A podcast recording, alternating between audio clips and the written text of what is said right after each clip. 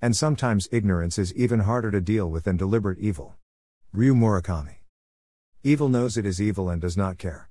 It's a known quantity, leaving us with expectations easily managed, though still painful. Ignorance is unaware of its own stupidity.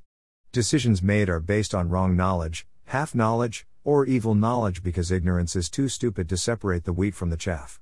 It is an unknown quantity for which one cannot plan. It is possible to be wicked smart, or claim to be wicked smart, and still act with rampaging ignorance, especially when ego is at the helm of the ship.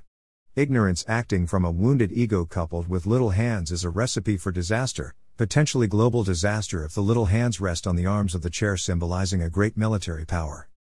Evil is less likely to be carried into office. But ignorance appealing to ignorant masses easily manipulates itself into power. And, I fear, the ignoramus's ego will seek self glorification by using those little hands to push a little button, releasing a big Armageddon, setting evil upon the world. April 13, 2018.